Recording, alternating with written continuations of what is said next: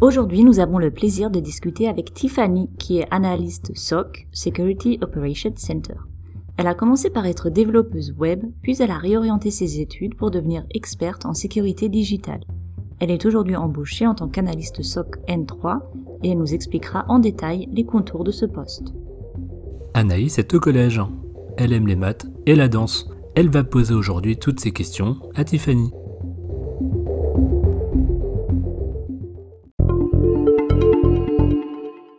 Bonjour Tiffany. Bonjour Anaïs. En quoi consiste la cybersécurité?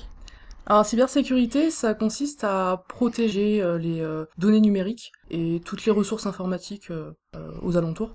Et donc parmi les métiers de la cybersécurité, j'ai le métier en gros d'analyste SOC. Donc un SOC en fait c'est un Security Operations Center. Donc en gros c'est une équipe qui va gérer et surveiller la sécurité de l'entreprise et de l'informatique. Ce qu'on va faire, c'est qu'on va collecter plein d'événements euh, issus de plein d'équipements de, sécurité. On va les analyser et on va essayer de déterminer s'il euh, y a des incidents de sécurité, s'il y a des failles, et on va essayer de corriger tout ça avant qu'on se fasse attaquer euh, méchamment, comme on peut le voir actuellement dans les actualités. Est-ce qu'il y a différents niveaux d'analyste SOC Alors oui, basé notamment sur l'expérience. forcément, plus on passe d'années, plus on acquiert une expérience. On a les niveaux 1, euh, donc c'est les jeunes, généralement c'est des apprentis euh, qui rentrent dans le métier.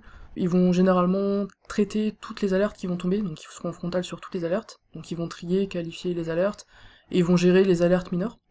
Euh, le niveau 2 va gérer tout ce qui est plus complexe, donc les alertes majeures, les changements complexes, etc. Et le niveau 3, là c'est vraiment quand on aura des cellules de crise, donc un gros gros incident qui paralyse par exemple toute l'entreprise, et il faut investiguer plus en détail qui demande aussi euh, beaucoup plus de compétences techniques. Euh, après, il y a deux branches, donc le run, on va dire, et le build. Euh, le run, c'est plutôt ceux qui, les pompiers qui vont en gros corriger et aider à résoudre en gros les incidents de sécurité et les détecter.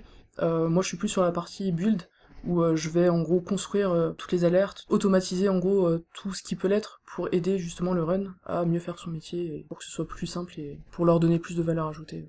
Et comment êtes-vous arrivé à ce poste? Euh, alors mon parcours il est assez atypique euh, pour quelqu'un qui est analyste SOC. Euh, j'ai commencé en informatique en tant que développeuse web, donc en alternance au sein de mon entreprise.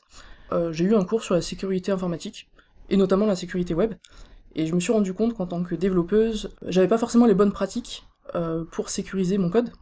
Et donc du coup, j'ai beaucoup aimé ce cours, ce qui m'a fait en fait bifurquer vers euh, la cybersécurité. Et euh, j'ai dû demander à mon entreprise aussi de me réorienter en interne euh, sur un métier dans la cybersécurité. Et ça tombait bien parce que au niveau de mon entreprise, on était en train de construire un SOC.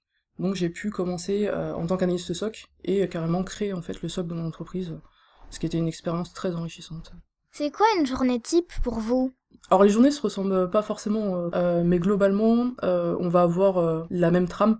Euh, donc on va arriver le matin, on va analyser en fait euh, les alertes de sécurité qui sont tombées en fait dans la journée. Il va falloir déterminer s'il y a un impact, s'il y a des incidents de sécurité qui ont lieu pour corriger rapidement. En gros, on va traiter des centaines d'alertes.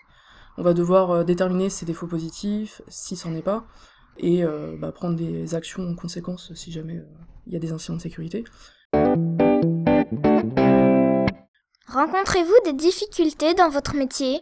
Le fait de devoir toujours se tenir euh, à jour, mais tout le temps, tout le temps, tout le temps. À la télé, on a plein d'exemples de, cyberattaques qui euh, sont en cours, donc au niveau des hôpitaux, etc. Euh, c'est extrêmement fort et puissant en ce moment. Et donc au niveau du SOC, on doit toujours se tenir informé et à jour. Parce que forcément, les attaquants, ils ont toujours un coup d'avance. Eux, ils attaquent. Ils attaquent n'importe quand, le jour, la nuit, les week-ends. Donc faut se tenir prêt et c'est un environnement assez stressant. Mais c'est ça que j'aime bien parce que c'est challengeant. Et ce qui est compliqué et difficile aussi, euh, c'est qu'on a une pénurie de candidats ou candidates. C'est très compliqué. Toutes les entreprises euh, ont beaucoup de mal à recruter des personnes. Je pense que les gens trouvent que c'est un métier peut-être qui est trop compliqué, trop technique, alors que pas du tout en fait. On a les formations qui vont bien, en entreprise on nous forme, on apprend sur le tas avec l'expérience, et euh, on ne demande pas aux gens d'être experts tout de suite, d'avoir toutes les compétences et d'être opérationnels. On entend beaucoup parler de ces attaques. Est-ce que vous êtes concerné alors forcément, parce qu'au travers de mon métier, euh, on est en première ligne pour euh, justement euh, faire en sorte que bah, les entreprises se fassent pas attaquer, ou en tout cas contrôler les attaques qu'on subit pour minimiser l'impact. Mais au-delà de ça, quand on travaille, je pense, dans la cybersécurité, on est forcément parano dans notre vie perso parce que on a tellement vu de choses en termes d'attaque, etc. Et on sait tellement en gros les risques qui peuvent être engendrés pour toutes les entreprises, peu importe le type, public, privé, mais aussi pour les personnes bah, comme toi et moi en fait partager ses données sur internet, etc. Il y a beaucoup de risques qui sont en cours et c'est compliqué de faire prendre conscience aux gens euh, euh, des bonnes pratiques à adopter. Euh, par exemple, pas enregistrer ses mots de passe sur le navigateur, pas partager toutes ces données personnelles sur internet, faire attention euh, aux mails qu'on reçoit. Avec les pièces jointes, il faut peut-être les analyser avant parce que ça peut être du phishing. Euh, on peut euh, avoir en gros des données personnelles qui sont dérobées, les cartes bancaires, enfin tout. et ça peut aller très loin. On peut avoir des usurpations d'identité. c'est très compliqué de faire prendre conscience aux gens que tout ce qu'ils mettent sur internet, ça ne part jamais et ça peut se retourner contre nous à un moment donné si on ne maîtrise pas en fait ces données-là. Est-ce qu'il y a eu un exemple d'attaque que vous avez déjoué et dont vous étiez fier?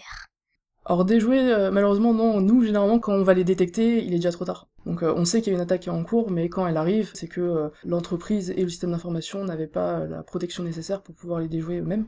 Parce que nous, en fait, on va juste surveiller et détecter ce qui se passe. Mais derrière, en fait, il faut que l'entreprise mette en œuvre des moyens pour protéger son infrastructure. Donc ça, c'est un énorme chantier. Donc généralement, nous, quand on arrive, on est un peu les pompiers, en fait, euh, qui vont éteindre le feu. Donc on va pouvoir contenir et minimiser euh, au maximum l'impact, parce que plus on réagit vite, moins il y a d'impact euh, au niveau de la société. On se rend compte après, par des analyses post-mortem qu'on fait des mois plus tard, que généralement il y a eu de l'exfiltration de données, que bah, des fois des bases de données clientes se retrouvent sur internet, vendues, etc. Donc l'impact peut aller beaucoup plus loin en gros que juste l'incident en cours, et c'est ça qui est compliqué à gérer.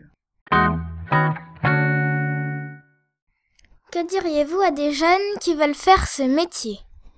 De pas se donner de limites, de foncer, d'y aller si c'est ce qu'ils aiment faire. Ce qui est le plus important aussi peut-être, euh, s'ils veulent vraiment aller dans ce métier, c'est de commencer au plus tôt euh, à faire de l'alternance. Euh, c'est ce que j'ai fait pour moi, en gros j'ai commencé en BTS directement en alternance jusqu'à mon master, et ça permet tout de suite d'avoir une vraie vision d'entreprise, de savoir c'est quoi le métier bah, sur le terrain, et ça permet d'avoir de l'expérience aussi, et ça c'est un plus non négligeable. Je pense que toutes les personnes qui ont fait de l'alternance, en sortie par exemple de Bac plus 5, sont beaucoup plus avantagées que celles qu'on fait un contrôle continu, euh, parce qu'on apprend beaucoup plus euh, en entreprise dans ces métiers.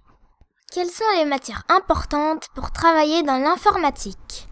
Alors au niveau des matières, euh, la plupart des gens pensent que c'est les mathématiques, les sciences qui sont importantes pour ce métier-là. Je pense que c'est pas du tout le cas, au contraire, en mathématiques par exemple au lycée j'étais très mauvaise, je crois que j'ai eu 6 au bac, c'était affreux. et pourtant j'ai réussi dans le métier d'informatique. Donc euh, en termes de matière, ce que je recommanderais, ce serait plutôt euh, étrangement euh, le français et l'anglais. L'anglais pourquoi? Parce que bah, dans le monde informatique, l'anglais est très important. On va avoir forcément besoin de parler en anglais à des éditeurs. Sur internet, toutes les documentations sont en anglais. je pense que la moitié de mon métier aujourd'hui, c'est la communication cliente, à l'écrit, à l'oral. c'est communiquer aux gens, écrire des rapports.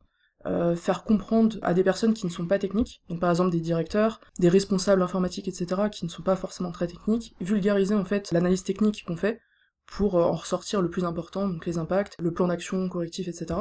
Et je pense que ça c'est euh, les plus importants. Je crois que vous avez répondu à toutes mes questions. Avez-vous quelque chose à rajouter? Le fait que si on est une jeune femme qui est intéressée par la cybersécurité, par l'informatique, qu'il faut pas se donner de barrières, faut faire ce qu'on aime faire, euh, tenter, de toute façon euh, c'est ça qu'il faut. Et surtout dans le contexte actuel, euh, le gouvernement, je sais que il a mis en place là un plan de relance pour la cybersécurité. Je crois qu'il a mis un milliard d'euros en jeu, qu'il y a je crois 75 000 postes qui vont s'ouvrir pour la cybersécurité dans les années à venir. La France se donne les moyens de mettre en place toutes les chances pour les jeunes pour accéder à ce genre de métier. Donc faut foncer en fait, si c'est ce qu'on aime faire. Merci. Merci.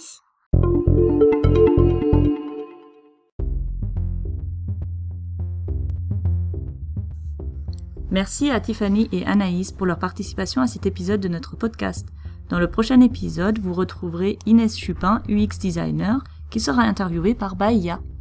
Retrouvez toutes les informations sur notre site internet grandécolenumérique.fr. Ce podcast est réalisé par la Grande École du Numérique, un réseau de formation à tous les métiers du numérique accessible avec ou sans le bac partout en France.